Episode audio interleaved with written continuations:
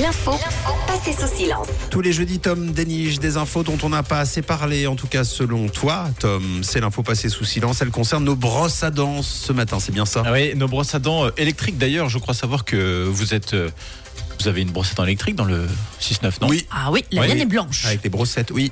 Alors vous pourriez être doublement concerné par cette information. Je vous raconte une histoire assez rocambolesque ce matin. Écoutez bien, des hackers auraient piraté des brosses à dents électriques pour lancer des cyberattaques contre une entreprise en Suisse. What Ouais, ça paraît complètement fou et pourtant le sujet est très sérieux. La cyberattaque en question aurait paralysé une entreprise plusieurs heures durant.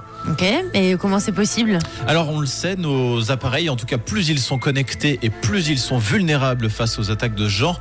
Et dans le cas de ce hacking un peu spectaculaire, le groupe de presse CH Media raconte que les criminels auraient installé un logiciel malveillant sur 3 millions de brosses à dents électriques programmées avec Java et qu'il aurait suffi d'une seule instruction pour que les brosses à dents appellent tout en même temps le site web d'une entreprise suisse. Et ça a visiblement marché puisque l'entreprise en question a été paralysée durant près de 4 heures.